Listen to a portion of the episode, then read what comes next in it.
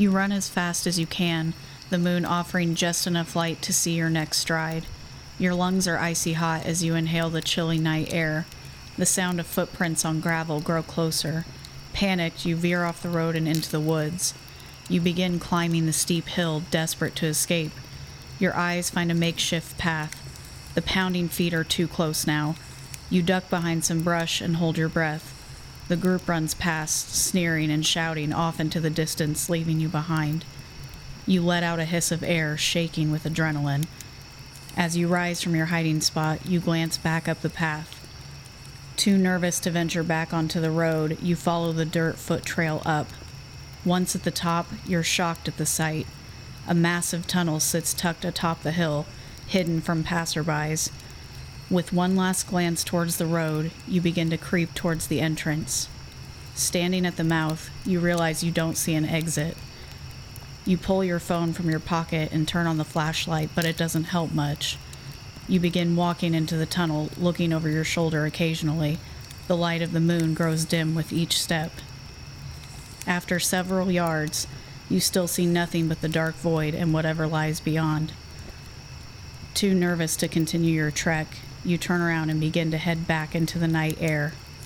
The closer you get to the entrance, your eyebrows furrow in confusion. The moon seems much brighter now. Maybe it's just that way from being in the dark of the tunnel. Just a few more yards. Your mouth slacks open in disbelief. You take one last step into the open air and are met with chirping birds, a cool breeze, and the sun warming your cool skin. I know, I feel like we just need to get straight. I threw your cheese. I got cheese! Pepperjack cheese! Is it cottage or pepperjack? It's pepperjack first. Pepperjack cheese! Oh my god. Cottage cheese! Oh my god. It's a salami! I'm choked. Oh my god. Kids for no reason in Zoom class. Oh my god. Hello. You are listening to, or so they say, the podcast where two sisters travel small town America, one ghostly tale at a time. I'm Kelsey. And I'm Megan. Hello. Hi. How are you? I'm fine. Are you asking me or are you asking them? I'm asking... Yes. Our listeners, how are you guys doing? Here, can you say existential? Great. Like freaking Dora the Explorer. Right.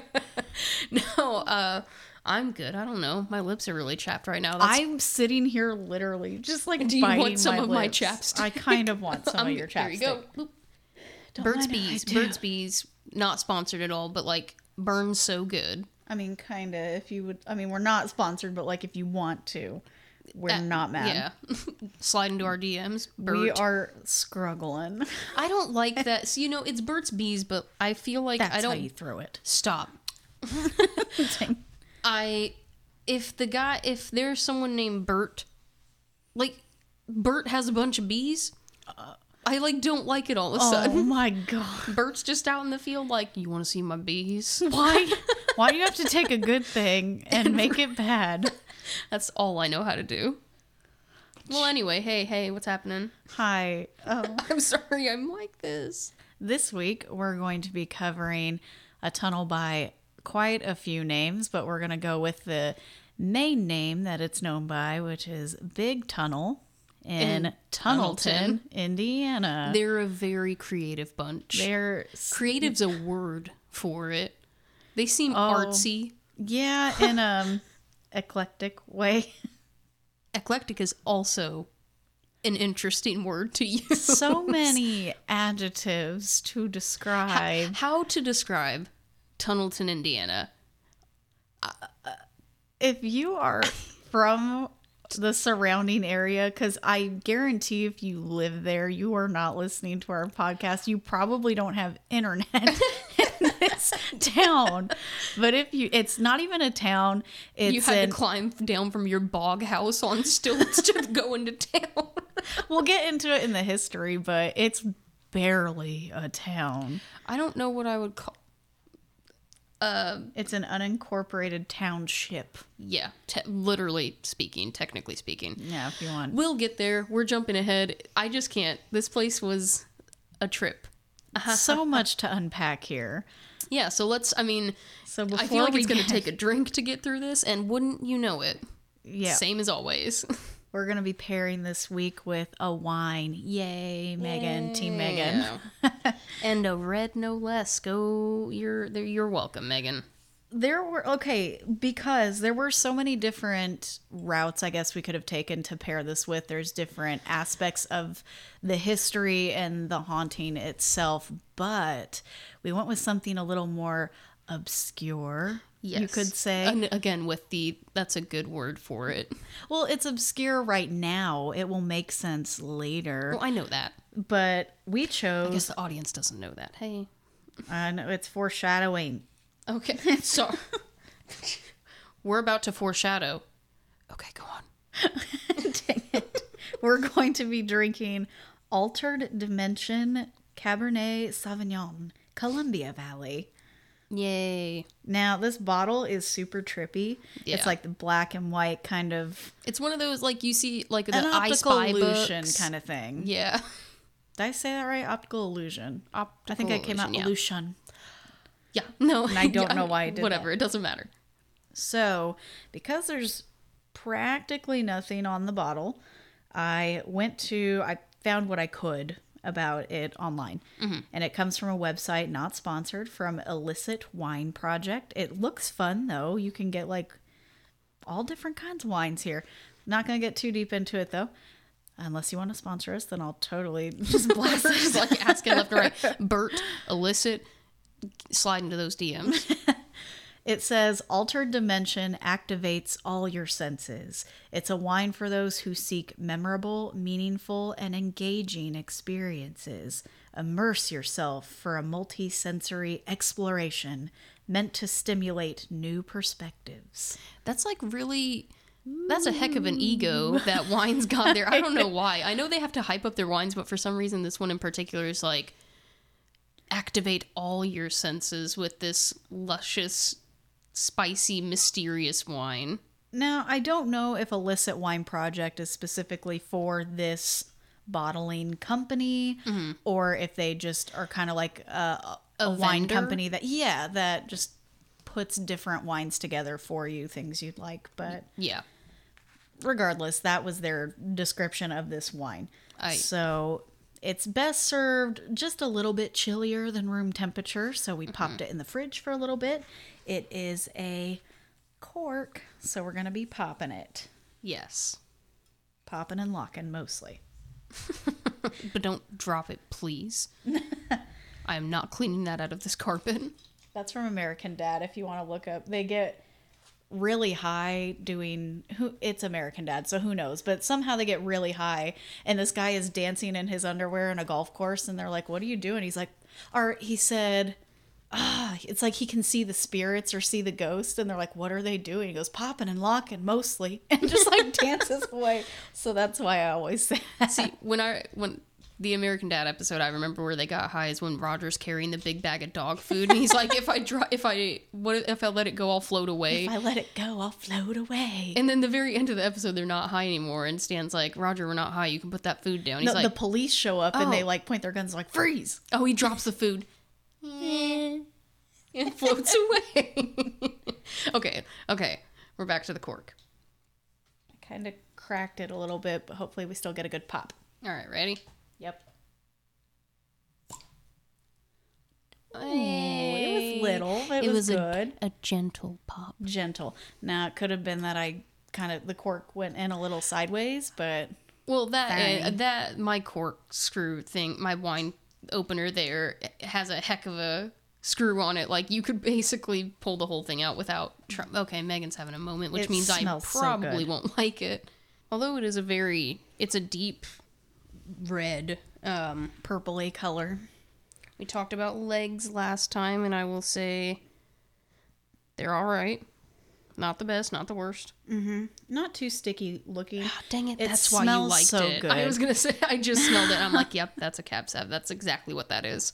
It's got that nice dry bite just in the smell alone, and I'm learning that I'm surprised at myself. I'll be totally honest. I really thought I'd been wrong. Just kidding. Okay, reds are not bad. They're really not. It's an acquired taste. I don't know. I apparently just like to throw my alcohol back like water. So, and I can't do that with red wine. And you shouldn't do that with red wine.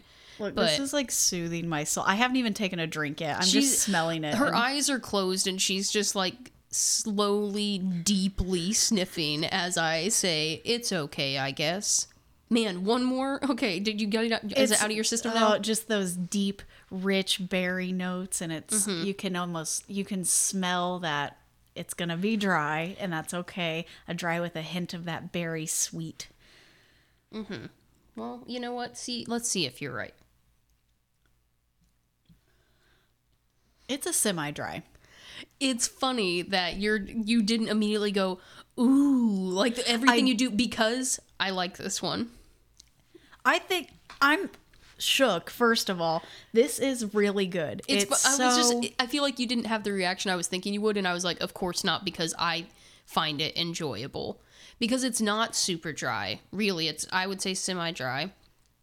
And it's very on the back end of, you get the taste on the back end. It's not very, like, punch in the face. No. I don't know how to explain it. It doesn't happen right out of the gate. It settles into its flavor. It's mellow. It has a little bit of a spice note there at the front. It's got that nice deep grape flavor in the back. It's really smooth. This is a very smooth red. If you are like me and you're not a huge red fan, I would go ahead and give it a try, because there isn't a sharpness to it. There isn't an intense dryness to it. It's pretty mellow, middle of the road, and maybe that, I don't know. Here, you know what I'm thinking here? I'm thinking we really need to get a wine tasting book, and like, if we're going to keep doing this, if we're going to keep talking about alcohol, why don't we just like explain it? Try to sound a little more. I think we do a good job. Someone somewhere is like, please. I know, probably our friend Kevin, who's like, I need to. Our friend Kevin. I don't think he cares if I say him by name. If you want his address, it's yeah. He lives in. No, he has a degree in. Oh gosh, some kind of. Oh, he's going to hate me for not knowing this. Management, hospitality, tourism and hospitality management. Yes. There it is. Boom. Sure, and he took like wine tasting as a class. So he's just like, we should drink sometime, and I'll teach you guys different notes and stuff, in which I am down for, Kevin, when you get to this episode, because you will get to this episode. Yeah. Let's drink. Let's have a drink. Take the golf cart around. In the snow. We live in the Midwest, y'all. And this is what we do for fun, especially through COVID. We don't have much else. Let us have our golf carts. I don't know. I don't mind our mediocre reviews, but like, maybe it wouldn't hurt to get a little more learned, if you will. And I just realized, because I grabbed it as we were talking. I know. I was going to say gifted, but really someone left a box an advent calendar of cheese in my refrigerator. Now, and cabs pair really well with cheese, especially more on the lines of like smoked Goudas and things like that. But really, any cheese is going to bring out the flavor. Unfortunately, it said blue cheese and gorgonzola are two of the more popular ones with cabs. But like, I would rather perish. Like, if you had a really nice medium rare burger with blue cheese on top, black we're and talking, blue burger. Yeah, because they're talking braised beef, steaks, hamburger, like a good hamburger. Yeah. Mostly meats is what this would pair well with, but it also goes really well with mushrooms and cheese. So I dug into that advent calendar. They're going to come back for their cheese. It's fine. We're not doing a makeshift pairing of Reese cups with whatever it was. Don't know what I drink. What is it? My little advent cheese is Gouda with herbs. And it smells apparently like pot roast, which I'm mad that Megan said, because I don't like pot roast. But it may bring out the flavor of that. Oh, you're right. Very well. And I'm going to try mine, and you talk about your cheese. I have fiery hot Gouda, which I've already taken a bite of, and very good on its own. I love Gouda cheese. I'm going to go ahead and give it Kelsey's looking like she's enjoying herself over there. My God. How's that pot roast cheese? Dang. Okay, first of all, the cheese on its own slaps. Go get some Gouda with herbs. This is very good. I mean, I could also just eat a brick of Gouda with herbs, but whatever. Yeah, having this fiery Gouda really brings out that spice note at the front. Like, it just brings to life this spiciness. Not that the drink itself is spicy in that way, mm-hmm. but it 100% mellows out the fruit. Yeah, no, they both. I mean, it's weird that the people who make this wine know what they're talking about. It pairs very well. I'm going to enjoy this cheese because I'm going to sit back and relax because Megan has the history this week, so don't mind me blissed out with my cheese and wine. Got super bougie this week, actually pairing correctly, unintentionally. Yes. So pat on our backs. Pat, pat, pat. So the history, what I found reading a few websites is everyone pretty much has the same information over and over and over. So I apologize if I reiterate a couple of things. I just wanted to highlight some from each website. Everyone had like maybe a little bit variations here and there, but that doesn't really surprise me either. Mm-hmm. And it also sounds pretty good. So, I mean, just on the surface, it sounds good for historical accuracy. Mm-hmm. That fair. All different websites, different years these were published, posted. They all kind of stick with the same. Mm-hmm. Yeah. So the first one, and I actually almost didn't pick this one, but it has the most information, so I'm probably going to pull the majority of my information from this website. It technically says it's google.com. Okay. But it's a lot of these websites I'm finding are google.com something something. And this a bunch one, of numbers and letters or whatever. Yeah, google.com/blah blah blah/Paraholics is really what we're focusing on. That's Paraholics. And it has a registered mark on it. So there's that. It's real. Mm-hmm. This was posted. They've actually posted about Tunnelton a couple of times. And I don't know if this is like a blog page, like WordPress or something. But this one in particular, this article is from 4 years ago. So that would be anywhere between 2016, 2017, depending on the month. Yeah. The title of this article is Deathly Echoes from the Big Tunnel, Tunnelton, Indiana. And they've actually got some really good pictures. So they talk about they went there with their dad and they took EVPs. So we'll have to see. He's not a regular dad. He's a cool dad. There are videos. I'm not going to play any clips from that. I don't know if I'll link the videos or if I'll just link the whole website. We'll see. We'll see how it goes. So the Big Tunnel is referred to by a couple of names.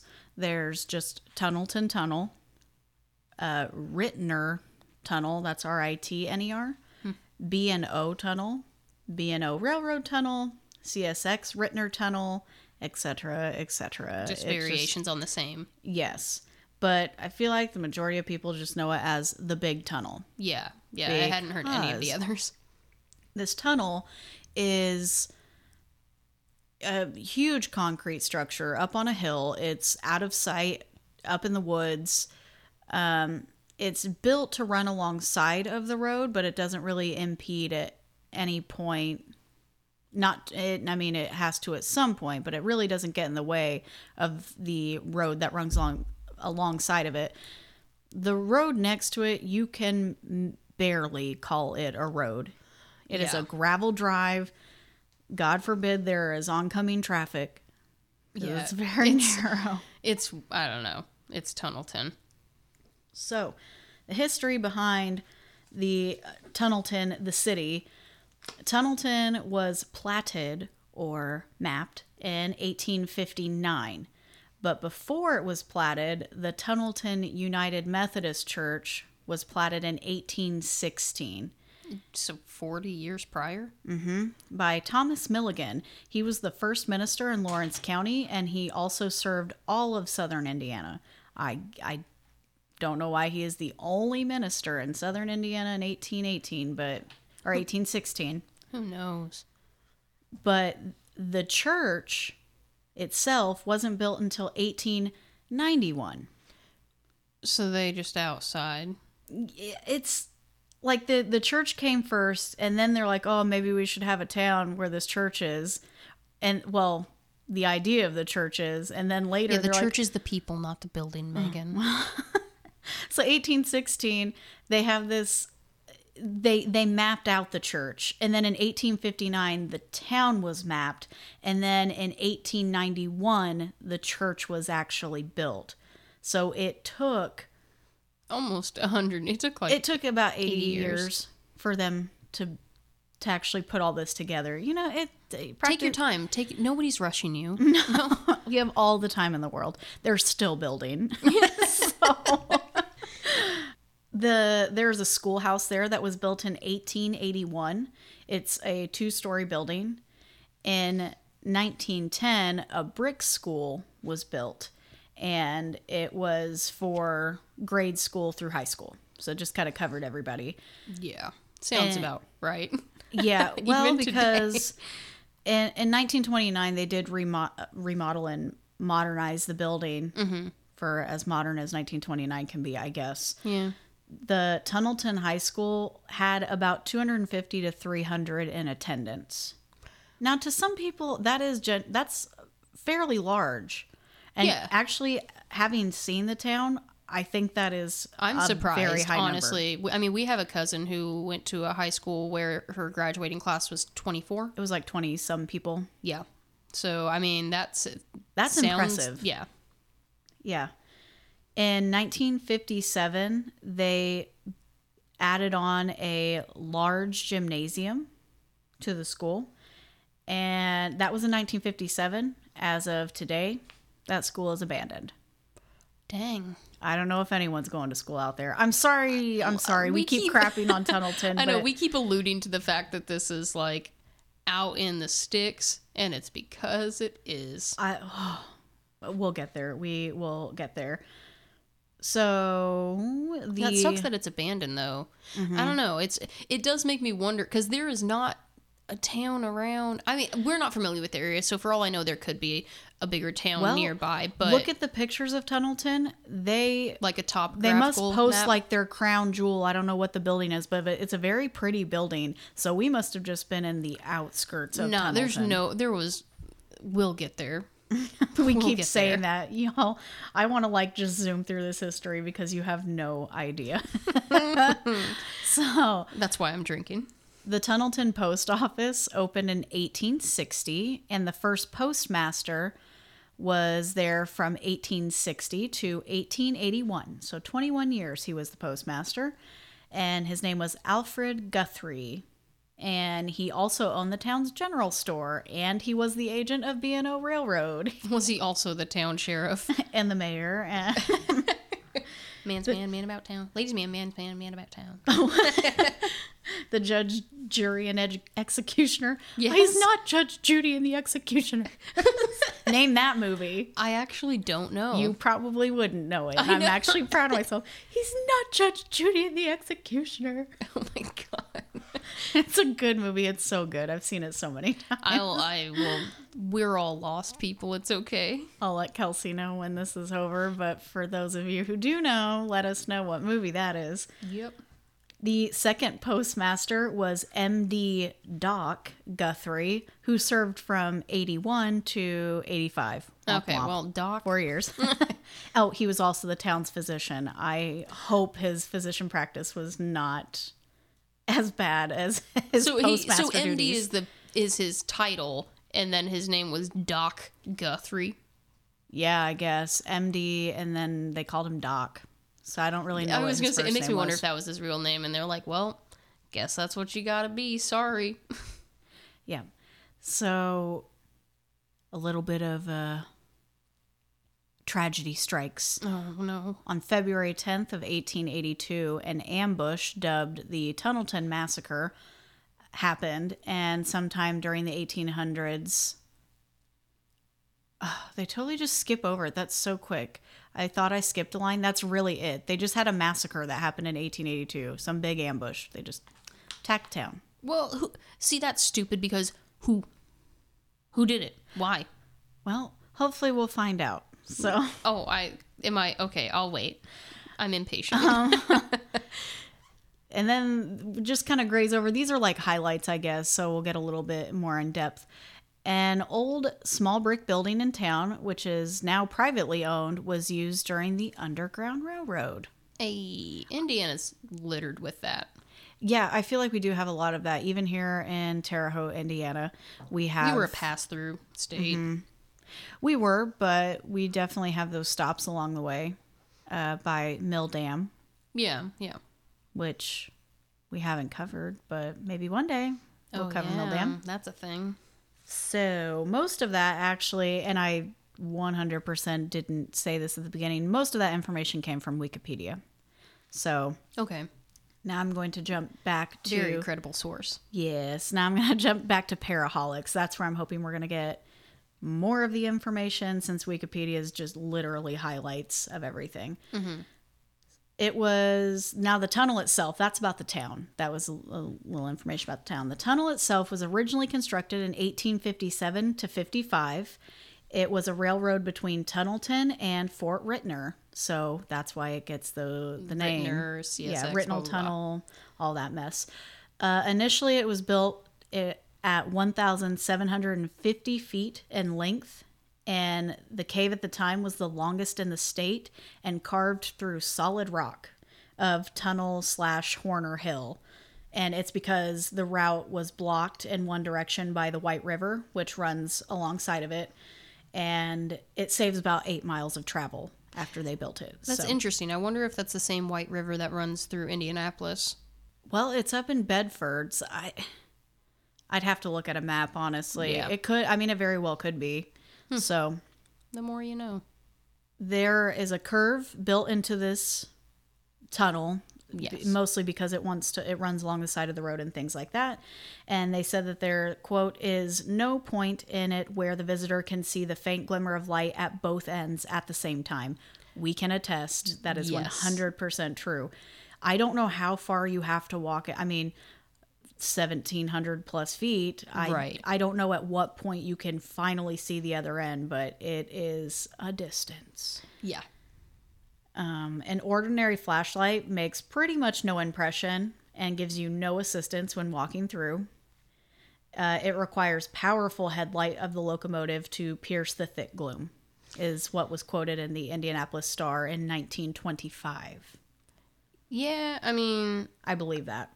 So one of the highlights of the train track that actually runs through the tunnel, the first O&M train traveled through the county in 1856 with a disappointing inaugural run. Oh. When it hit Big Tunnel, a special train with, quote, a fancy flat car loaded with young girls dressed in white stalled halfway through and had to be pulled out with mules. Oh. And also the smoke and soot ruined everybody's clothes and they had to walk out. Yikes. So okay. What year was that? 1856. Okay. I don't know. It makes me wonder why a bunch of young ladies dressed in white, like, what was this? We're carting them around like the Bachelor at I don't before know what, in 1800s. I mean, I guess the trains were a big to do then. So if it was, it was like a parade, I guess, of sorts, how we dress people up and put them on Memorial Day. Is that when you're supposed to? No, it's like Labor Day. You can't wear white. White after Labor Day. But when does that end? I don't understand why that's a thing. I don't know why that's a thing. Do you? No, I have no idea. Okay. We'll research it one time. Don't know, don't care. How's that sound? Go on. So the town of Tunnelton itself, when it was laid out in 1859, it was named because of the two railroad tunnels and the proximity of them to the town. So there's Big Tunnel, which is what we're talking about, but there's a second tunnel in this town that everyone just calls Little Tunnel. So did we happen to see Little Tunnel? I don't think so. Okay, so that was just there's just a lot of tunnels in that town. I guess so. They say that falling rocks will obstruct the track often because it's built into a natural rock formation. I could see that. So definitely. They had to shorten it from 1,750 feet to about 1,730 feet. And they had to line it with brick. And that was in 1898. They have inscribed Big Tunnel over the top of the bridge, which you can still see. It's very large and in charge. Since the construction, it's been controlled by Baltimore and Ohio Railroad, B and O. Chesapeake in Ohio, which is C&O, and it's currently part of the CSX transportation. Oh, y'all, Kelsey is getting a second glass. I don't want to call her out for being a lush. You know what? Listen, I'm out here pouring like 4 ounces at a time, so. Yeah, yeah, I'd say that's like 4 ounces at a time. Mm-hmm. Whatever. Now we're going to get into the darker history of the tunnel. So we're just going to keep, we're going to move on into that. Mosey into the dark. Into the darkness, gloom. Yes. So one of the stories that's most common in that area, most well known to the people of the area and surrounding areas, I guess, because Tunnelton is right off of Bedford, Indiana, which is a prominent town. Actually, driving through Bedford, so pretty, so elegant and looking. You know, that makes sense with like the slate walls, yeah, mm-hmm. and the falling rocks, because when you say like rock slides and falling rocks and stuff at Tunnelton, that made me think of Bedford driving through, where you've just got the giant mm-hmm. slate, which we don't have a lot of that in Indiana, so it is very unusual. And Indiana doesn't have a lot of tunnels. We're got covered flat. Bridges for days. We are flat. We are in, well, I mean, Terre Haute's in a valley, but overall we are, I think, lower than sea level or pretty darn close to level. Yeah, we're about as flat as it gets. Yeah. Just about. So for us to have tunnels and rock formations, like... It's really exciting. Yes, it's a big to-do here. So one of the most well-known stories in the area is about Henry Dixon.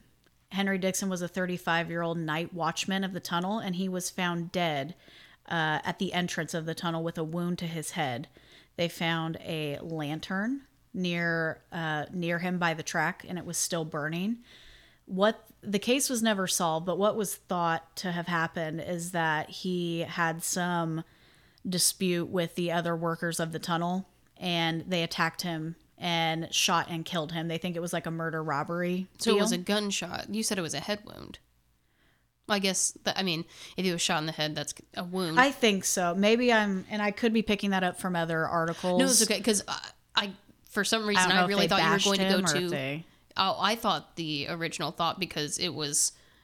We were just talking about it, is they were assuming that he was hit by a falling rock. I don't know. That could be true. But honestly, they... Okay, the nature of it. I'll keep... Well, let me explain. I don't think they really cared how they killed him or how they killed him, because they had plans for the body after the fact. This says here... They found their notes. Well, this is... 1, kill body. 2, drag body. This is from the history of Lawrence County, Indiana. It says, quote, "It was commonly known that he was murdered and his body dragged into the tunnel for a passing train to obliterate evidence of the crime." Yikes. "The episode was discussed for months and everyone knew who murdered Dixon, but it was impossible to legally prove it." That's annoying. It's frustrating. And I'll go ahead and tell you now, I need to do a little more digging. God help us, we may have to go back to Tunnelton. I can't find his obituary. Oh, Lord. But in the 1970s, there was a news station, and I'm totally blanking on the name of it right now. I'll try to pull it up here. It was WTTV, and it was a segment called 4, the number 4 Thought. They covered the history and the haunting and the murder of Henry Dixon at Big Tunnel. The news station? The news did. Yes. It's about a 4-minute segment. You can YouTube it. It's called, if you look up Henry Dixon, you're going to find these YouTube videos. There's several videos of people investigating and looking into the tunnel. But this one in particular is Tunnelton Ghost Stories. And it's the actual program where they showed this guy, his name was Sai Jenkins, talking about the scary, spooky history behind Big Tunnel and the murder of Henry Dixon, along with some other tragedies, which I'm going to get to now. Okay. There have been several wrecks in the passageway, including a severe incident in 1907 when a coal car of a passenger train jumped the track and 5 male passenger and sleeping cars piled. Dang. No deaths were reported from that one, but injured passengers found by rescuers were overcome with like the soot and the coal and everything from the train. Yeah. Another tragedy, Julius Fullen, fatally injured by a train after he sat on the track at the east end of the tunnel and fell asleep. What? Okay. I don't know. It said he walked a short distance to a home for help, so he actually lived after the initial impact. After he was hit, he suffered a crushed arm, thumb, and fingers, and the fingers was cut off his hand. There was a hole in his head, and he had internal injuries. That is interesting. We've got a weird personal story kind of like that, yeah?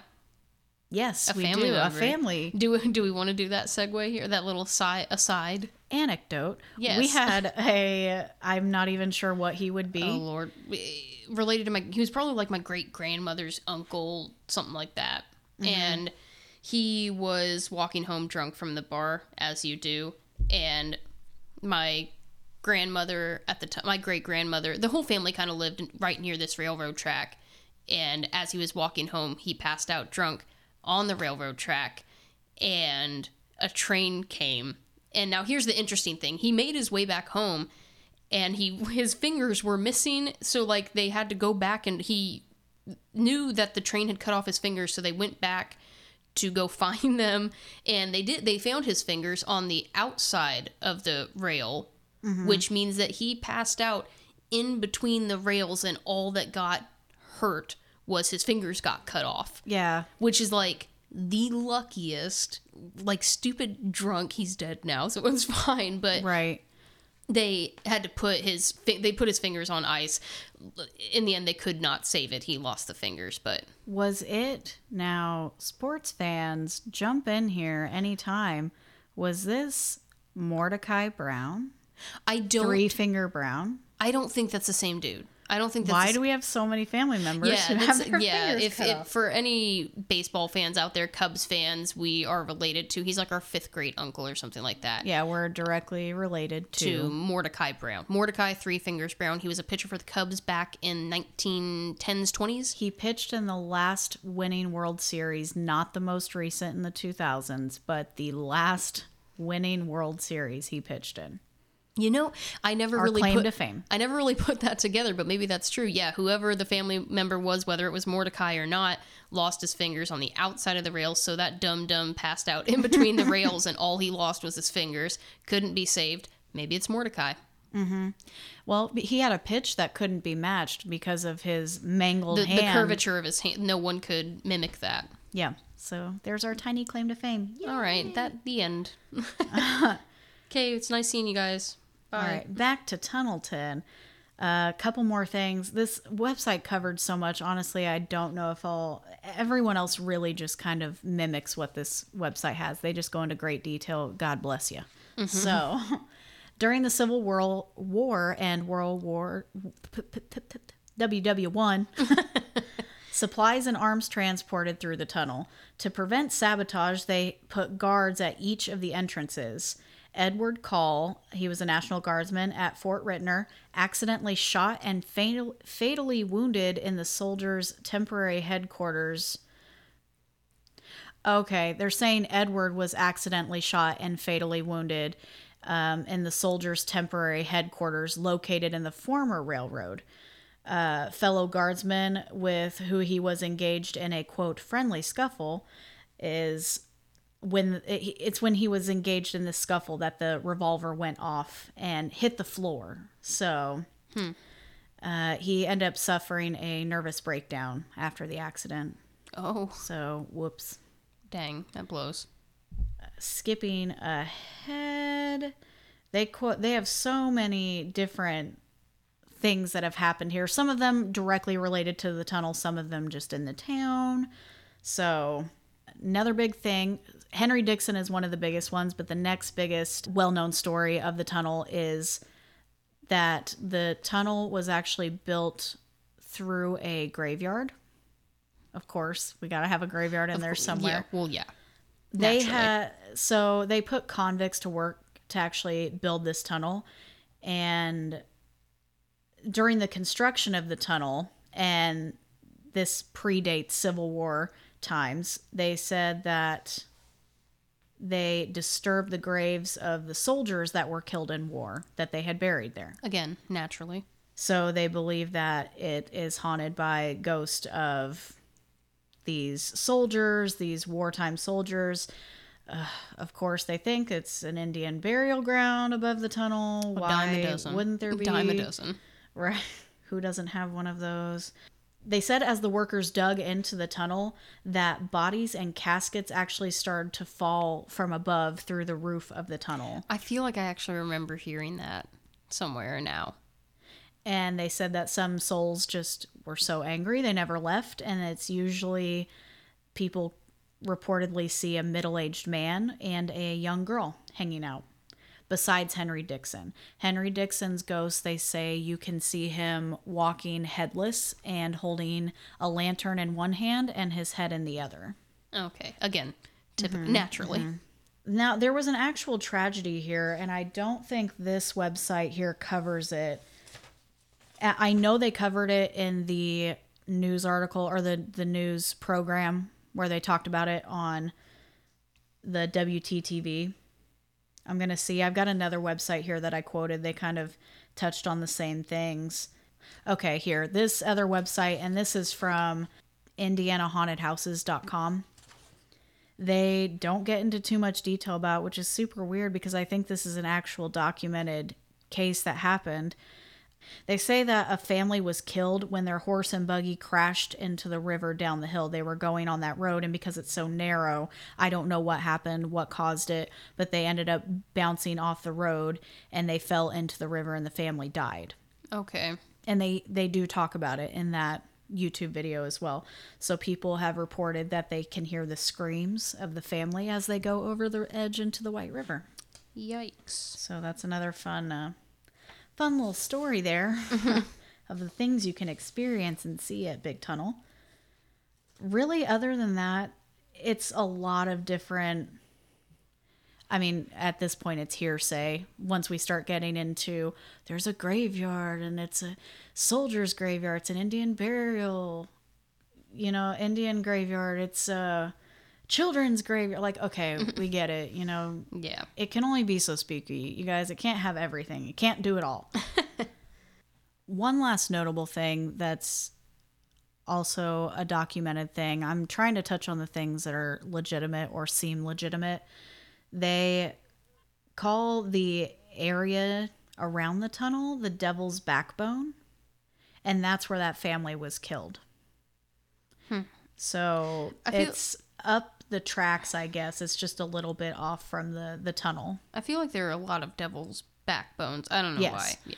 Oh, there's like a movie, and don't look up the definition of Devil's Backbone because I'm like, oh, maybe it's a common phrase people use in towns. I got on Urban Dictionary on accident, and it's a sex position you don't want to know. So. That does not surprise me in the slightest. Some of the folklore behind the tunnel is that there's devil worshippers there, people doing satanic rituals, the cults, things like that, which we are totally familiar with if you go back to Hell's Gates, which we literally just revisited on our last episode. Yeah. They talked about cults being out in the woods, but they believe there's a side of devil worship here, and they say that visitors who write their name in the tunnel will be dead or will be killed when their name is erased. Okay, that's different. That is a new one. So a lot more on this, a lot of more little anecdotes, side stories, things that kind of sort of maybe have to do with the tunnel or the town. You can check it out. This Paraholics is a really good website. I assume if they do all paranormal stuff, I assume it's like a paranormal-aholics or something. But good little website. Got most of it there.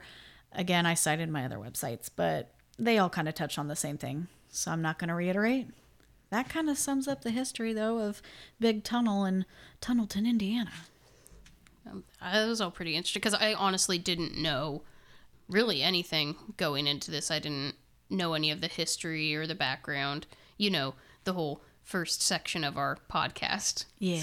So that's what I'm here for. That's why we do this.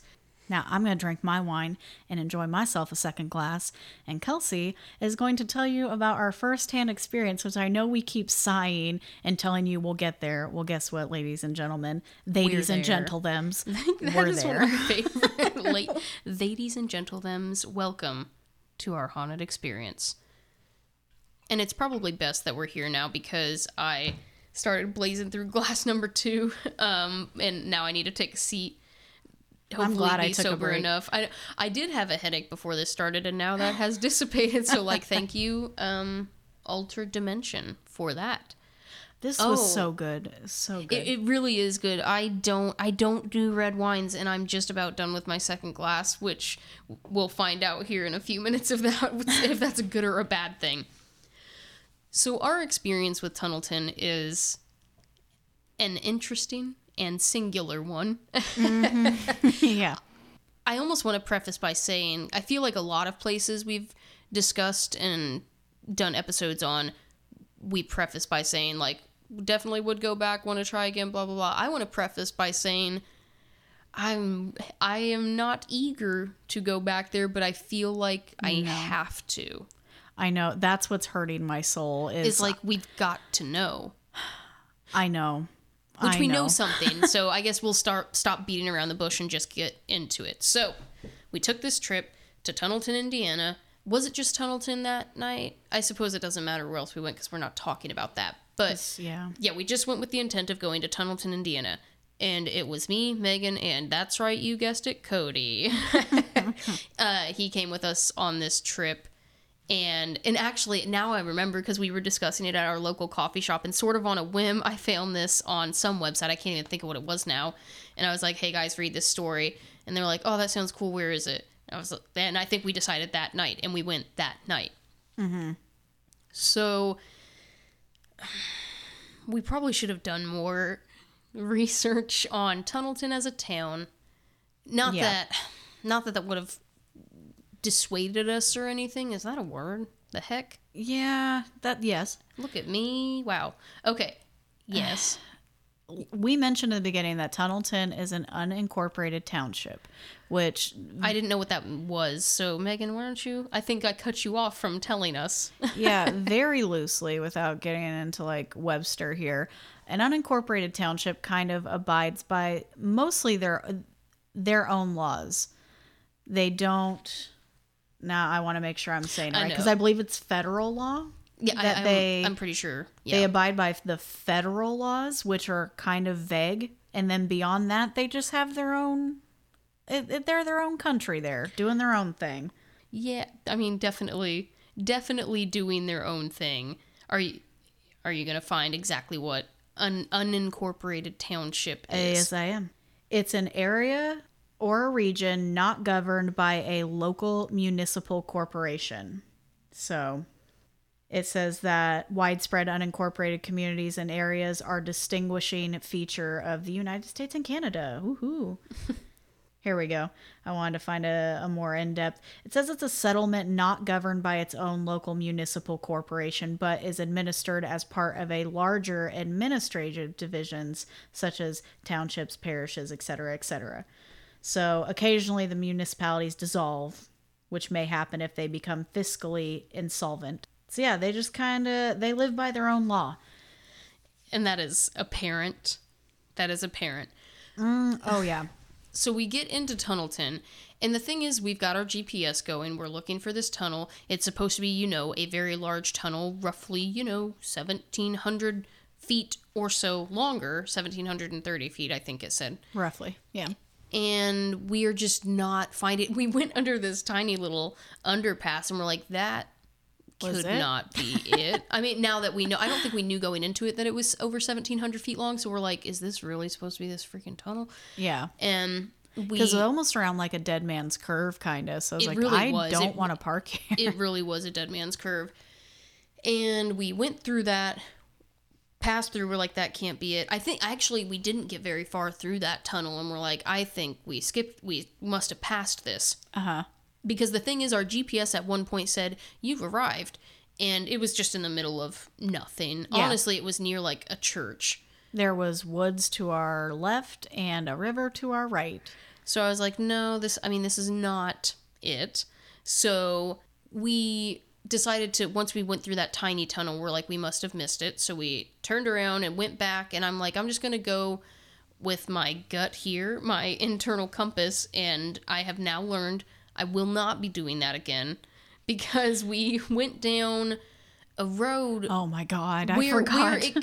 Where it kind of indicated that, and we're like, maybe the tunnel is just down this way. So we turn, and it's getting weird is just the best word I've got for it. I hate to say this. It was kind of trashy. Like there, and I mean that quite literally. There was trash everywhere, and I'm not talking like garbage bags that got ripped open by neighborhood dogs and dragged through the streets. We're talking like cars and boats, RVs, buses, quads, or like lots of big things, furniture, refrigerators, just big items just dumped again, in yards. Part of that unincorporated thing. You don't see that almost a lot. Like no HOA or HOA rules or anything like that, obviously. Even in dumpy parts of bigger towns, like when you go into downtown areas and there are homeless people and there's trash and things like that, and you're like, oh, it's so dirty. Nothing, literally nothing compared to Tunnelton. And that's part of like their law is like, we don't really care. It's just us out here. Who cares? So it is nothing like you would see if you think of garbage on the side of the street. You can't. No, it on. Okay. So here's the thing. We made this turn, we're seeing this trash, and I'm like, my house is not perfect, my yard is not perfect, whatever, but I'm just like, I don't really want RVs and boats and cars and quads and sofas and refrigerators and all of that in my front yard. I feel like I would have a little more self-respect than that to keep my yard put together. We thought we were in a junkyard because it just kept going. Yeah, that's what I was getting at. So it started pretty sketchy, and it just kept getting worse. And I don't know. I was just getting lost. And I'm like, okay, the tunnel is clearly not this way. We need to swing back in the direction that we were and just keep going that way. So I took a turn. I thought it was a personal driveway. I was just going to kind of turn around that way, but then it kept going. I'm like, maybe it's an alleyway. It's going to lead us out of this hot mess. I thought I drove into a mini landfill or a junkyard, because I just see this giant, rundown, graffitied, busted window bus. Mm-hmm. Like a school bus. A school bus. It was just chilling in somebody's front yard. Like, that was somebody's yard. I had to swerve. There really wasn't a road at this point. I was swerving through rubble. Yeah. And it was a road, until we saw, like, a beware of dog sign did we realize these are still houses. Yeah. I thought it was a landfill. Mm-hmm. Sorry if we have any Tunnelton listeners. What are you doing? Like, I need you to tell me what is happening with that town, because it felt deserted, and for better or worse, and I'm definitely going to say better, it was a ghost town. There was nobody to be seen, really no lights. There were street lamps, but no, like, house lights, no activity going on. Probably for the best, because not to be overdramatic, if you all have not figured out by this point, I'm gay. I hate to come out this way, but here we are. I got, not to sound over dramatic, but I swear to God, I got the vibe that if I stepped out of the car looking the way that I did, I would probably not be stepping back into the car. Like, this felt like boonies. Holy heck. I was creeped out. I was like, I need to get out of here. So we drive back to where Baby Tunnel, and we're like, we need to find this. So I think we did the same thing we did with Four Arches, where we pulled up a topographical map on Google, and sort of followed it. You could see that the railroad was followed along with the road, and we're like, at a point, sort of like the Four Arches, it's going to meet somewhere, and that's where we'll find the tunnel. Mm-hmm. Didn't happen at first. Of course, we did find it. Go figure. But what we did find was, you know what, houses on stilts is the best way I can describe it. I don't really know what else to say. It was the White River. We now know that it was the White River that we were riding along. And there were maybe houses. The thing is, it wasn't quite small enough to be like, a shed or a hunting what do you call those things that they put like up? Like the stand. I can't think. A hunting stand or things like that. A very fancy hunting stand. But it wasn't quite big enough to be a house. But I mean, for Tunnelton standards, it might have been a house. It was a house, yeah. And then also, like, I couldn't see how they could get up into it. That was also a little confusing. Yeah, I don't know. So we didn't want to stop there because we're like, stilt house is creepy. So we kept driving. But it's okay. It only got worse. This is very hilly. Tunnelton is very... There's a lot of... I don't know why this is my word of the evening. Topography happening here. It is not flat like the rest of Indiana. And there are very large hills. I wouldn't even call them hills. They're drop-offs, really. Yeah. With houses built into them, also on stilts. But I think they put the houses on stilts so they could hide their rundown buses and cars underneath them, because that's all that was happening. The further we went, the trashier it got. The river could flood. So. Okay, actually, that is fair. That's a fair point. Because the river is right there, I suppose that makes sense that they put them on stilts. But, you know, like, maybe they were hoping for a flood so it would just wash away all the trash. And they're like, what trash? I say there's two terrifying things here. They have a house on about four, what looks like the thickness of two by fours. Like literally 4 2x4s. That's and it. Second, if the river is flooding that high, I want nowhere near that place ever. Could you imagine? To be 15 to 20. The house had to be 15 to 20 feet in the air. Yeah. Easy. Yep. I would never. So that is... You choose to live there. You chose chaos. That is a no from me, dog. So we saw this giant, creepy, like, Howl's Moving Castle in the boonies house. And I'm like, we got to go back. I can't do this. And there was a point. So there was a point that we remembered on the road, and I hated it, that there was sort of a curvature to the road where you could pull off to the side to go swim in the freaking river and never be seen again. I don't really know. I just remember seeing it, and I even said, I was like, tell me if that's the bridge. I'm over this. We drive back. Spoilers. Long story short, too late. That's where the bridge was. Yeah. But we didn't see it right away because the bridge is not just right there. It's, now that we've heard the history, up on a hill. A big hill. Hidden. And when, like, big kids are climbing up cold hills, it's a struggle. Oh, it was very cold. It was so cold. But what I will say, if Tunnelton gives you nothing else, the clearest skies you will ever see. I was like, it took, this is so cheesy. I don't usually use cheesy phrases like this, but it took my breath away. Got out of the car and the lights went off. You could see the Milky Way clear as day and then some. Yeah. And we have friends that live in the country. Like, I've been out... Actually, Cody lives in a smaller town, Rosedale, Indiana. Smaller, not as well lit as Terre Haute. It's not a big city. And he said that's like...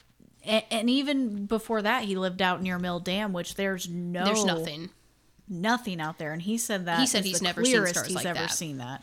So... If you can, if your nerves can handle it and you really want to go stargazing, I'll tell you what, if we weren't there for spooking, I would have sat out there all night if I felt safer and looked at those stars. But anyway, that is not what we're talking about. We realized that the tunnel is up this hill, or I don't know if we've realized it at this point. We just know that this is really our only shot. We were going to go up the hill, and if it was there, it was there, and if it wasn't, it wasn't. I am just a baby, and I was nervous because in order to get to this tunnel, your car is out of sight, out of mind. Like, you have to leave it behind. And that's what was stressing me out, just because of, you know, the things we had seen up until that point. And I was just nervous, but we left the car, go up the hill, get to the top, breathless, dying a little inside. Lungs are bleeding because it is so cold out. Oh my god. I know. See, I was cold. Megan was like convulsing. I was like, are you good? And you're like, it was no. Beyond shivering. I had like muscle spasms in my legs and in my arms. So it was really cold. Being in the tunnel did not really help, because the problem is it wasn't a windy night. It was just bitter cold. Yeah.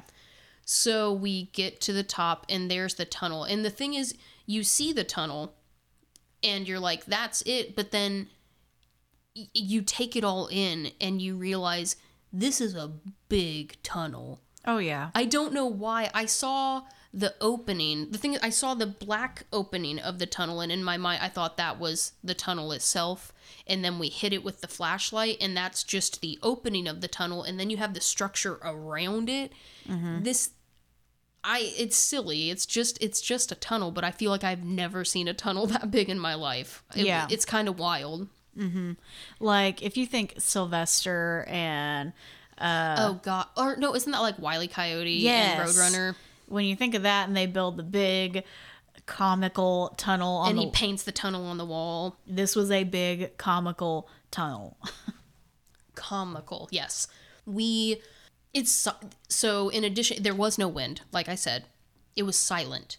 Like one of those, again, with the painfully quiet. If no one was talking, if nothing was happening, like your ears are popping kind of quiet. Mm-hmm. Don't worry, though. We were all breathing, heaving, dying. Oh, God, dying. I got to the top of the... Where are you? You see a tunnel. God. Like it was something else. So we sort of just kind of we take in our surroundings, get our bearings, look around. We don't hear anything. I'm still just really on edge about my car. I apologize. I don't know why I was so stressed. And we quiet down. Everybody gets quiet. We just listen for a minute. And there is nothing happening. You could hear a pin drop. So we're like, okay, I don't think there's anyone around. I think we're good to go in the tunnel. And I didn't feel nervous in a paranormal sense. It was really just the people. Yes. So I was so stressed because I wanted to focus on the paranormal aspect of this, but I was so distraught by the surroundings that I'm like, I'm over here not ready for like the whole town of Tunnelton, all 20 of them, to come charging us in this tunnel. Right. I was thankful for the quiet, because there's no sneaking up at this point. It was so quiet.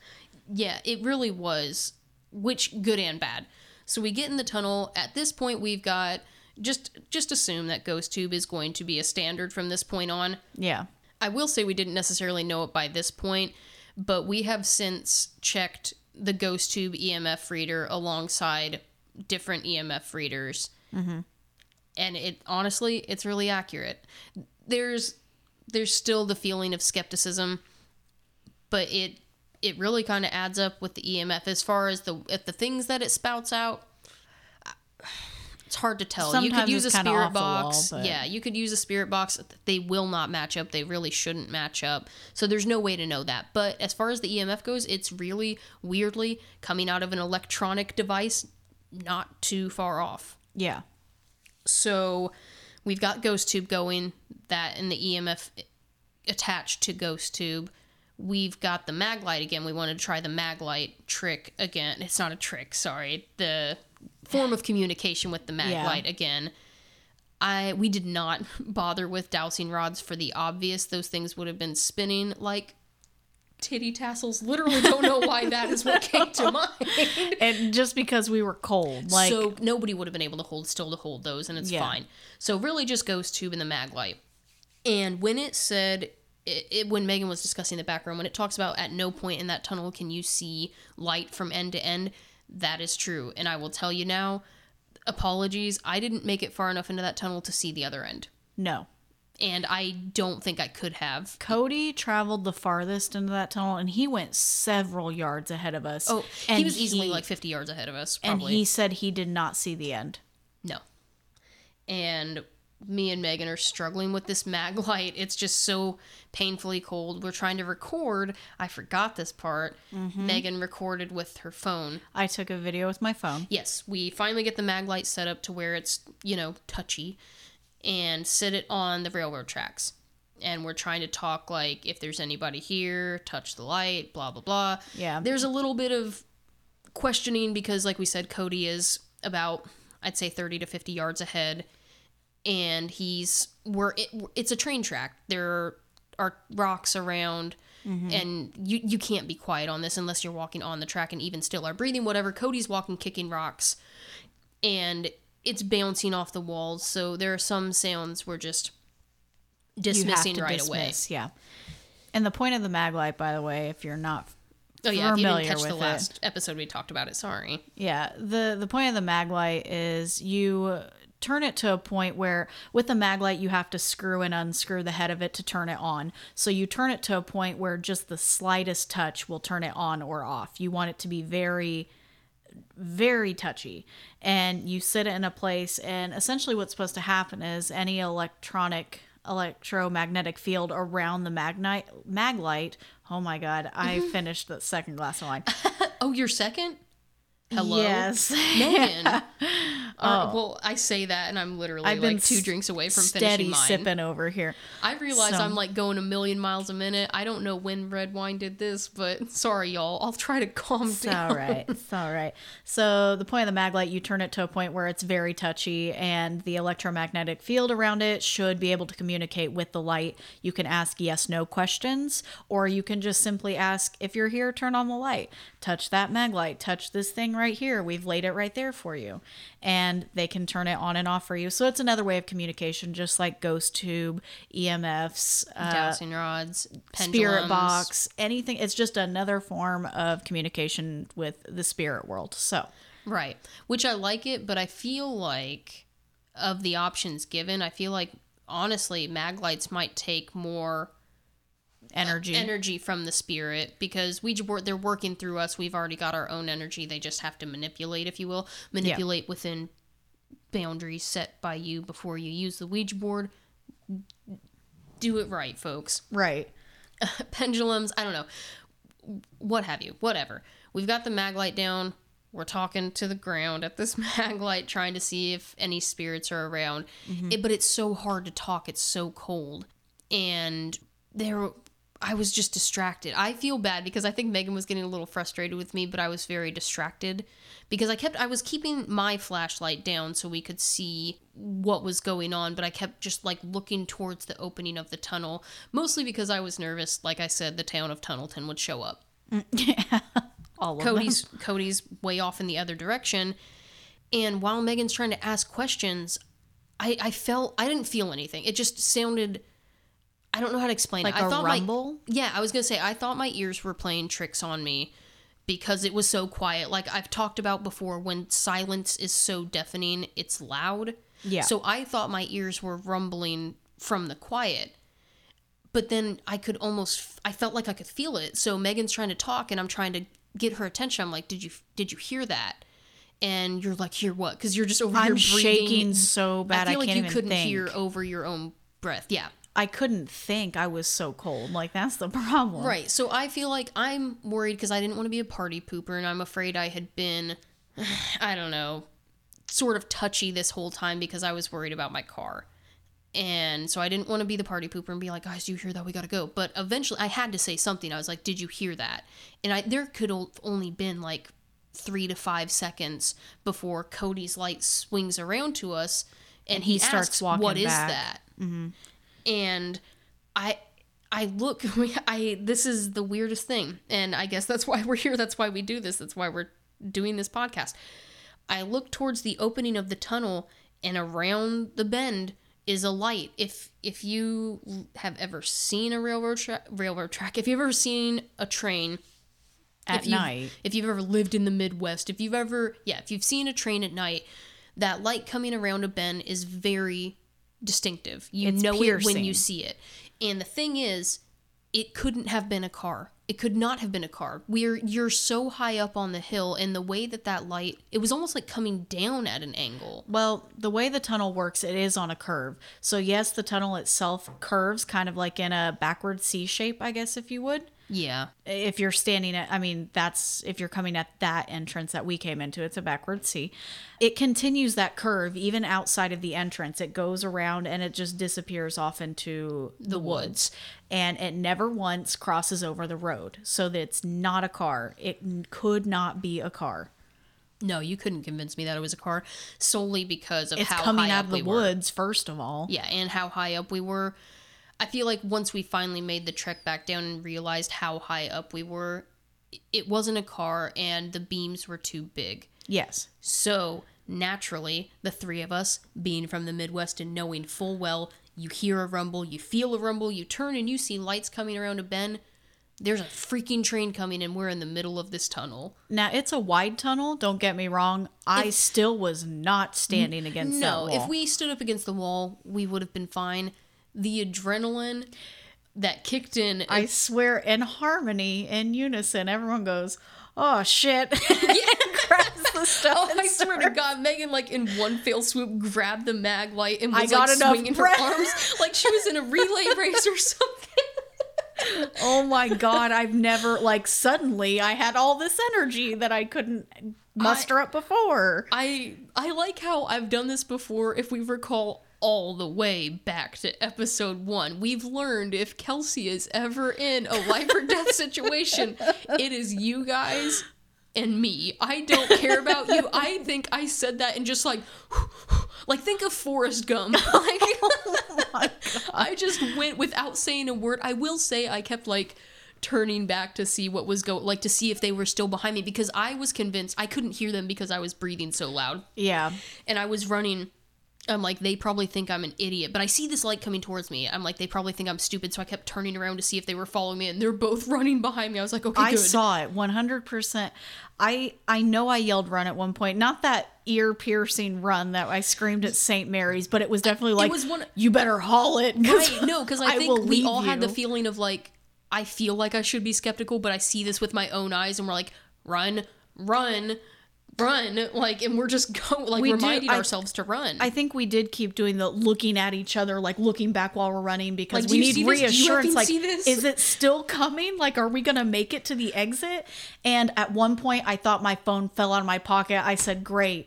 Do I leave my phone? Do I keep running?" Like, yeah. Well, because this is stupid. It was so cold, I couldn't feel. I'll be on like. My pants were falling down. I was like, this is not the time. And I'm like trying to hold them up and run at the same time. And I think the other reason why we might have subconsciously been turning around is because Cody was behind us. And although we didn't want to die, we're like, we need to get Cody up here with us. Because he was pretty far behind us. Because he was so much further into the tunnel than we were. And really, from where we were to the end, were we super, super far into the tunnel? No. But, like, it took some effort to get out, and yes. But it was a blur. I feel like we got out in, like, 3 seconds. Yeah. And we get to the end, get to the opening, and the second we walk through the opening of that tunnel, silence. The light's gone. No light.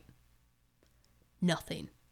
Mm-hmm. We all turn off our lights. We are trying so hard to hold our breath and listen over our heavy breathing. You could hear a pin drop again. Mm-hmm. I promise you, there was a train coming. Cody couldn't hear us saying, what is that, and questioning it. And apparently him, 30 to 50 yards away, in the same kind of breath, the same thought moment, turned and was trying to get our attention and asking if we felt it, because he felt it. Mm-hmm. And I heard it, and then I felt it. And I heard it. I don't know if I felt it. Again, I was shaking. Right. But I definitely heard it. You were the one hyper-focused. Cody was looking around, just kind of taking in the view, if you will. Yeah. I was focusing on trying to make sure you could see what you were doing, but also being very, what's the word I'm looking for?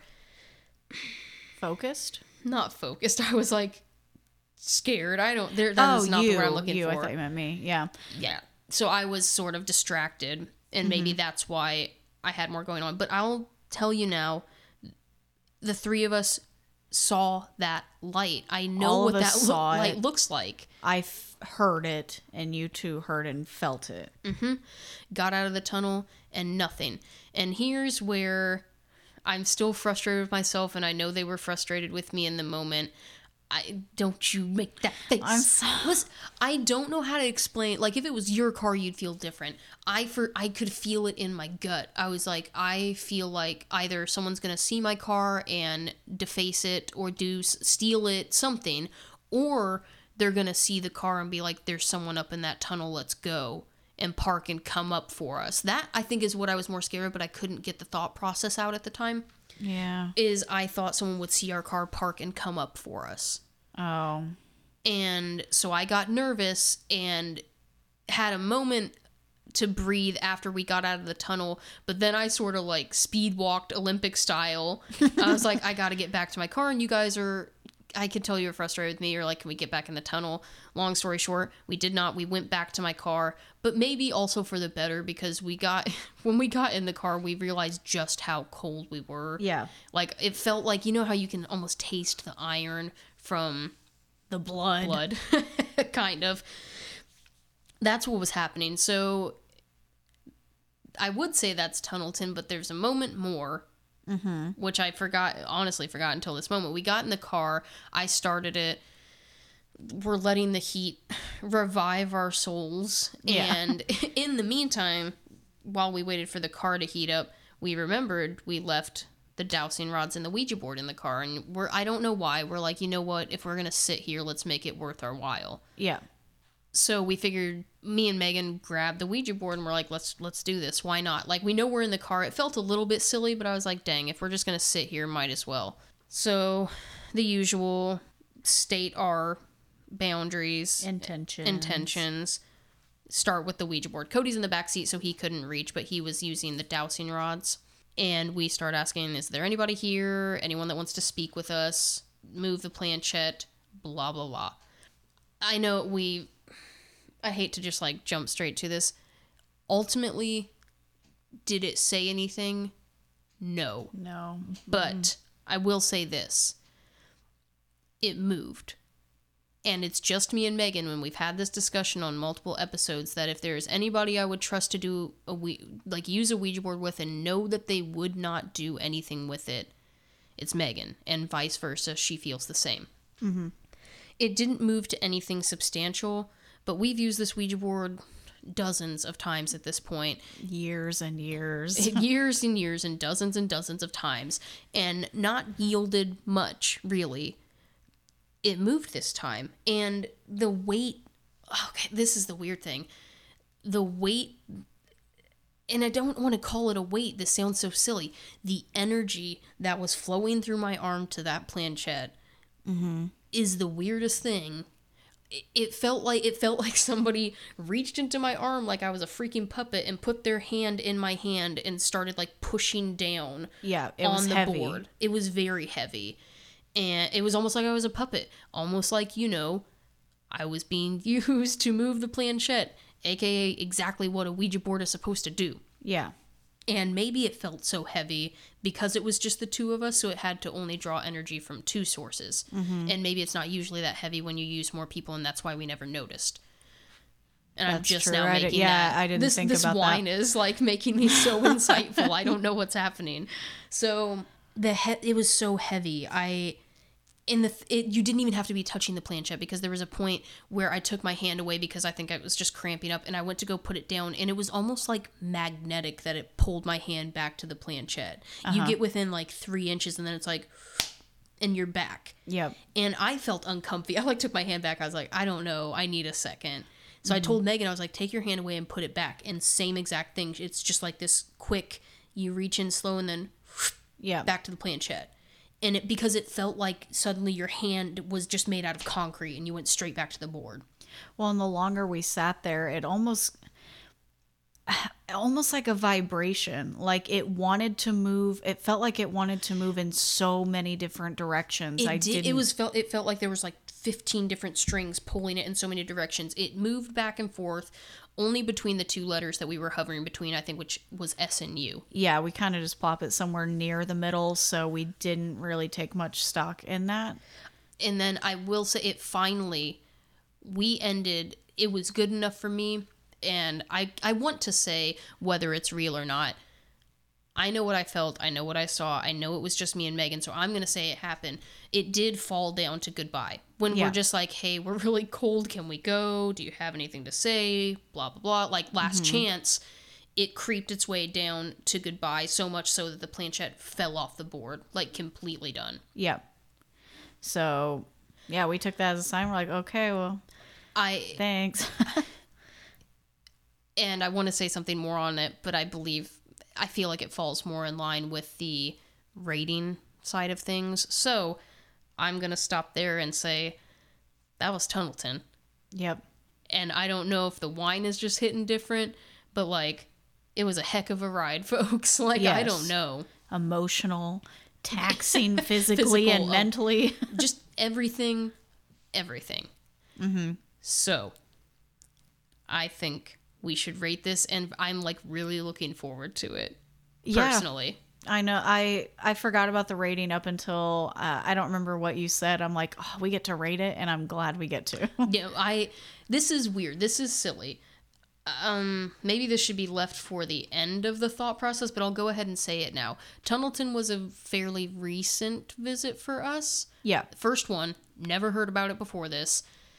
I haven't felt an adrenaline rush like this one since we started almost. Mm-hmm. Like the energy that this place gave off is matched only by like my doe-eyed whatever in the very beginning, like the Faceless Nun, like Spooklight Hill, like Ashmore. So I feel like you're already getting the vibe of where my rating is gonna head, but as much as the town itself made me uncomfy, mm-hmm. I have to go back. I know. I almost want to go during the day. I don't know. I just don't know if I can. I feel like we're jumping the gun here. Let's just rate it. Our first category being historical accuracy. Yep. And you know what? I'm just going to go for gold here. Are you ready? Well, yes. Okay. Well, now I'm trying to remember because you did the history and it was all a blur because I was just throwing back my wine. So to recap, there's the tunnel that's built into a rock formation. They had people build it. Supposedly it's going through a cemetery. Bodies fell through. Unrest. My question is like the beheading. Was that a real documented thing? Now Henry Dixon is the one who had the head injury, and they were going to dispose of his body by placing it on the tracks and letting the train take its course. Yes. It didn't happen. He ended up, I don't know what happened, but he was found off to the side and with his lantern. Right. The family in the buggy that went over the edge into the water, and you can hear their screams. That's an actual documented thing. Now, Henry Dixon, I could not find a obituary for him, but that's not to say it's not out there. There was the TV station that covered it in 1970 talking about the Henry Dixon and the family going over in their horse and buggy in the 70s, and they talked about it was sometime in the 30s that the horse and buggy happened, and the coal car crashing with the passenger cars and the people almost dying but not really dying. Was that a documented real thing? That I can't say for certain. I still feel like I want to say it was in the history of Lawrence County. That seems very specific. Because the thing is, if it was a folklore thing, they would have been dead. Those people would have died. Yeah. I'm trying to see if I could find if they put a footnote or something that says, I don't know if I covered this, so sorry if I'm like swinging through. There was a watchman who fell asleep. They said he didn't flag when the train was coming to warn them of the sharp turn in the tunnel, and the train crashed and killed everyone, including the watchman. Okay, so that's a story. Okay, I didn't mention that, but that's one of the stories of the ghost with the lantern, is they say that's the watchman. I hope that doesn't discredit Henry Dixon, but it's not great for Henry. But I feel like there's a lot to do with this tunnel that was still legitimate, real, documented. Mm-hmm. I know what my score is. I think I know what I want to go with. I know most of the things that were in there did have some type of sighting from the history of Lawrence County, so. Ready? Yeah. 3, 2, 1, 4. Yes. Okay. I am determined to find Henry Dixon's obituary. I really want to find it. I really want to find all of these documented cases. It seems like there are some kind of segues of the original story of where this ghost with the lantern comes in. They said it's like a headless soldier looking for his body parts and his whatever. It's Henry. It's a watchman. So right. Here's my thing. The Tunnelton massacre that for some reason was glazed over. Is that a real thing that was documented? Okay. It was on Wikipedia. So grain of salt. Yes, and there isn't a footnote on it. I don't see a footnote on it. It just says that in February on February 10th, 1882, we have an exact date. It says an ambush dubbed the Tunnelton Massacre occurred. So my thought on that is it might be a local archive thing if they have a library around. And it's just sort of a Tunnelton. It's just sort of a Tunnelton thing that's been passed down that people know about. Mm-hmm. And I don't know, maybe they just stuck with it, so there isn't necessarily sources. It's just word of mouth. Yeah. I think it's going to have to take... Now, this is a .org website that I just found, so I don't know. It's en.linkfang.org. It looks like it's a wiki segue, under the umbrella, if you will. Yes, and they mention the massacre that happened. So it might be a real thing. So the point is, I just feel like there's a lot of history, shaky or not. Like, it all feels pretty sound to me. Yeah. All right. So next would be, is it scare level? Scare level. I think I know what I want to put on this one too. I'm going to go with my initial reaction on this. Uh-oh. I don't know if that's going to change, because I'm not going with my initial reaction, because I'll explain. I think I know what I'm going with. See, I want to explain why I'm reverting back to initial. Yep. So, here we go. 3, 2, 1, 4. I wanted to go with four. See, I'm great. Yeah, I initially thought 4, and I was like, no, 3. My 4 is because... a lot of it wasn't scary, and like I said, most of my worry came from actual real-life people, which is usually the case, but as far as what we believe to have been a paranormal experience was, from the moment we experienced it, like, the intensity of that, because the thing, you have to like, ease into the process, so the paranormal aspect of it scared the crap, from the moment we actually paid attention to being done with it. That's when all of that happened, I guess. Okay, I think I did. I wouldn't call it a perfect scare, but... somehow I glazed over that. I was like, oh, we were just scared because of all the creepy backwoods folks that are out there. No, the light and the rumbling. If I think of the fear I had in that moment running out of that tunnel, because if you've ever been on a train track or a trestle, a long one... You ever seen Stand by Me? Yes, and the train's coming... that's the thing, is we weren't playing games. If that was a real train, I don't care. We're like, we'll just step out and come back in. We didn't get to go back in, unfortunately. But my first thought was, I'd rather run out of this train tunnel and live and then go back in and check it out again than play chicken with the train, because you have no idea how fast it's coming. Right. And the thing about it, and I assume this was understood in our telling, this is a very long tunnel. We didn't see the end. So we had no choice but to run towards the light. Yeah. Yeah. And that is a stressful situation, because you don't know how fast that train is coming. We really didn't have a chance. I knew I was not going to run to the other end of that tunnel. No. I was going to give it like maybe a couple more seconds to see if we heard again. But again, just I'm not playing that game with a train. So, now that you say that, peak scary was the train, and there was never a train. So. But for some reason, I don't want to give it a 5. I don't feel like it was a perfect scare for me, because we should go back. Exactly. I'll bump mine. And I will say, we didn't mention this. Thank you. We didn't mention this. Megan was recording to try to see if the mag light would work or not, and did we forget? I know. Whether I don't know. You had to do it, but I don't. It was just so conveniently / unconveniently timed. That Megan's recording, trying to get, if we get any activity with this mag light, trying to get it on video, asking her questions, shaking, looking around. You hear me in the background start to get a little flustered, and you can hear me start asking, do you hear that? Do you feel that? Mm-hmm. And Megan, as the realization of this is an effing train hit us, you see Megan reach down to grab the mag light on video. You see that, and then I stopped the video when I picked up the mag light. That's not what I was thinking of. Do you want to see if I could potentially bump you to a 5?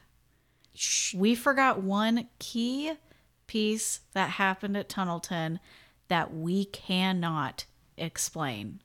Can't. Okay, yeah. When we got to the top of this hill, yes, it's a steep hill. It's not a big hill, like a long hill, but it is a steep hill. So 2-3 minute climb at max to get to the top of this hill to be met with Tunnelton. Oh my God. Yes. Hello. Oh, we're halfway, my God. We're more than halfway through the bottle of alternate dimension and Seven. We didn't tell God. You why we bought this bottle. I just got cold chills. Oh my gosh. Oh. We need to keep talking, but like I have legitimate cold chills and I cannot believe we almost missed this. I'm dying. We bought this wine for a reason. I said alternate dimension seems a little unusual, strange to the story. Here's where it comes in. We first got up to the top of the tunnel and a picture was taken by Cody. Now we all have iPhones.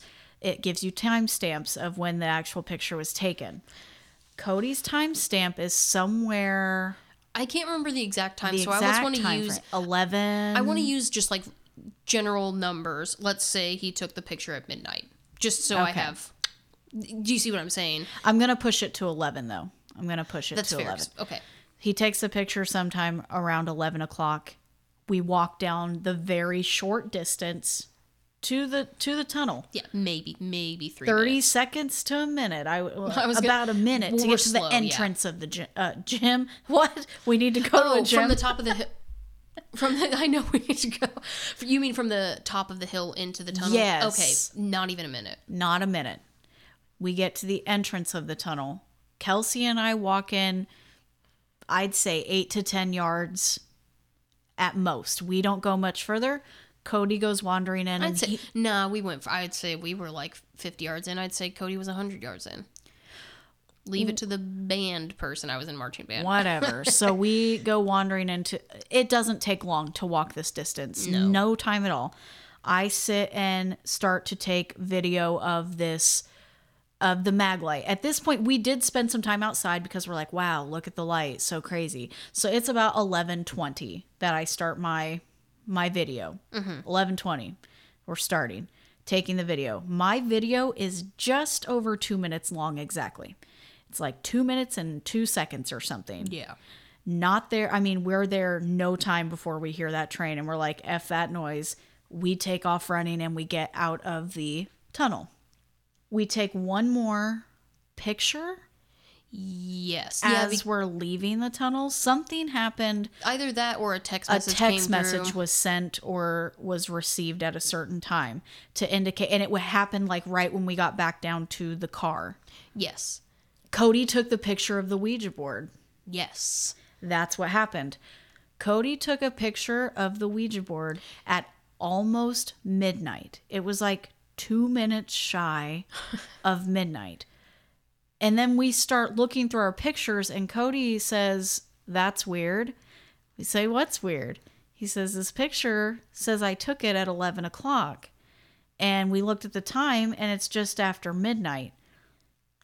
We couldn't have spent more than 15 minutes up there. There is no way.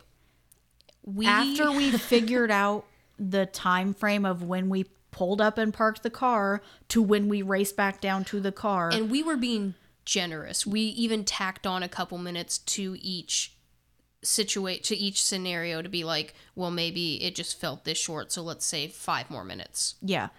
We are missing about 20 to 25 minutes of time is unaccounted for. None of us can account for it. Based off those pictures are telling us we were in the tunnel for over a half hour, I think is what we figured out. And it's not possible. I promise you it couldn't have been more than 10 minutes. I promise you. Yeah. I am just like, I'm shivering. I'm shaking right now trying to explain that, like, I know we walked in, we were in there long enough to catch our breath. Then Megan started her video for 2 minutes. 2 minutes. And I will post it on the Patreon. If you are a Patreon donor, we'll get there. I will post this picture or this video and you will see it is just over 2 minutes long, which from everything we have as evidence we cannot account for almost 25 minutes of time. And that was being generous with how long we spent at each checkpoint. Yes. So it's very possible that we can't account for about a half hour. Yeah. We don't know, did we freeze at the tunnel? And this is so stupid. I told Megan, it's so silly because this is so cheesy, and I know it didn't happen, but who freaking knows at this point? I told Megan and Cody, I was like, what if we stepped into the tunnel? And if you guys have ever seen Paranormal Activity. Oh my God. You know how she gets up in the middle of the night and turns to Mika or whatever and stands and just rocks in front of the bed for like hours. I was like, what if we just stepped in the tunnel and froze and stood there for 20 minutes, unmoving, no speaking, and then walked in the tunnel? What if we stood there, the train did come, and we froze, and we were stuck there while the train passed, and then we ran out when it was, I just want to die! I want to die! Oh my God! You guys, I'm shook beyond belief right now. Megan just said that, and I cannot. Megan can account for it right now. I literally immediately started tearing up. I'm so mad at you. I'm mad at myself. Because what if it happened? Because we had a moment where we got in the tunnel and we're like, we mentioned if a train came, it was wide enough that we could stand up against the walls and be fine. Oh my God. I want to throw up. I can't die right now. Oh my gosh. I am shaking. With all of that said. So believability, scare level. Do five. You want to, it's a five okay, now. Okay, five. Believability, 3, 2, 1, 5. I hate this place. We almost have the perfect episode, and who would have thought it was Tunnelton, Indiana, all places. I have real tears streaming down my face. Coldplay knew it. We all knew it. I'm oh my God, I'm just riddled with goosebumps right now. I want to die. Oh God, are we done? Can I go? I'm sorry I keep saying I want to die. That's not funny. I should say it, but like dramatic. We're being a little over dramatic, but I cannot tell you. I knew there was something missing when I said earlier that I have not felt an adrenaline rush at a place like this since the very beginning, since Faceless Nun, since Ashmore. That was it. Tunnelton messed me up, and in that moment, I just remembered why. And we forgot. It's almost like an alternate dimension. All right, bye. Oh. See you next week. Sorry. No, it's that. Oh my God, that messed us up. I think we sat for so. Actually, I'd say at least 20 minutes of our car ride back, we tried so hard, racking our brains between, we used GhostTube timestamps when it spoke to see when that happened, and just nothing. And I don't even think GhostTube was active in that 20 minutes, was it? I don't think anything happened. Oh my God, Kelsey. Can you see it running down my face right now? There's a tear. It's going. Oh man. Oh my God. I need to finish this bottle. Our overall rating. We have to give it. I'm just gonna 3, 2, 1, 5. 4.5. Okay. You're going math, with real math. We did the math thing again. Dang it. I'm gonna give it a 5. 5. If you can get past, by all accounts, there are so many people who said they visited this place, that they frequent this place often. I doubt they live in the Tunnelton area. They maybe live in Bedford or the surrounding areas. I'm sorry. I know you're trying to talk. I just keep...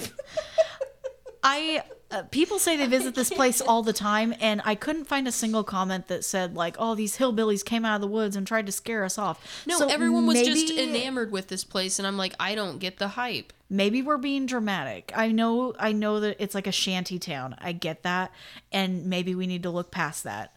It's very rundown, looking in the dark, and the dark probably doesn't help, but. You can't hide all that trash, so that's a definite for sure thing that's there.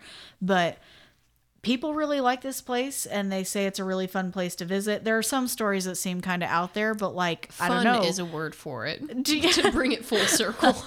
Some people have some stories that are kind of like you're raising an eyebrow to it, but honestly, are you raising an eyebrow to ours? Do you believe us? I do not gaslight me right now. I've had too much of that in my life. I don't need this. It happened to me. 20 minutes of my life is gone and I'll never get it back. And I don't know what happened. Yeah. We would recommend it is private property. Please, tread responsibly. Well, private property is questionable, actually. It's owned by the CSX Railroad is my guess. Okay, fair. I was going to say, the road on which we parked is a road. It is, in fact, just a road. Yes, there are no houses near it.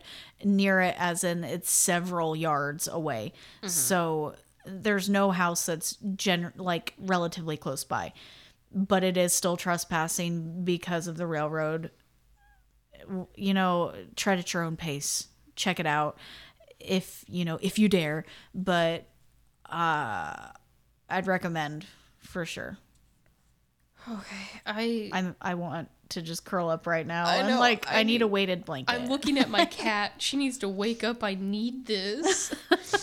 Okay, I need it. We've got to wrap it up though. Oh my gosh, what a roller coaster that was. It's so funny because we went a while ago and we've been holding on to this episode for reasons that I forgot why.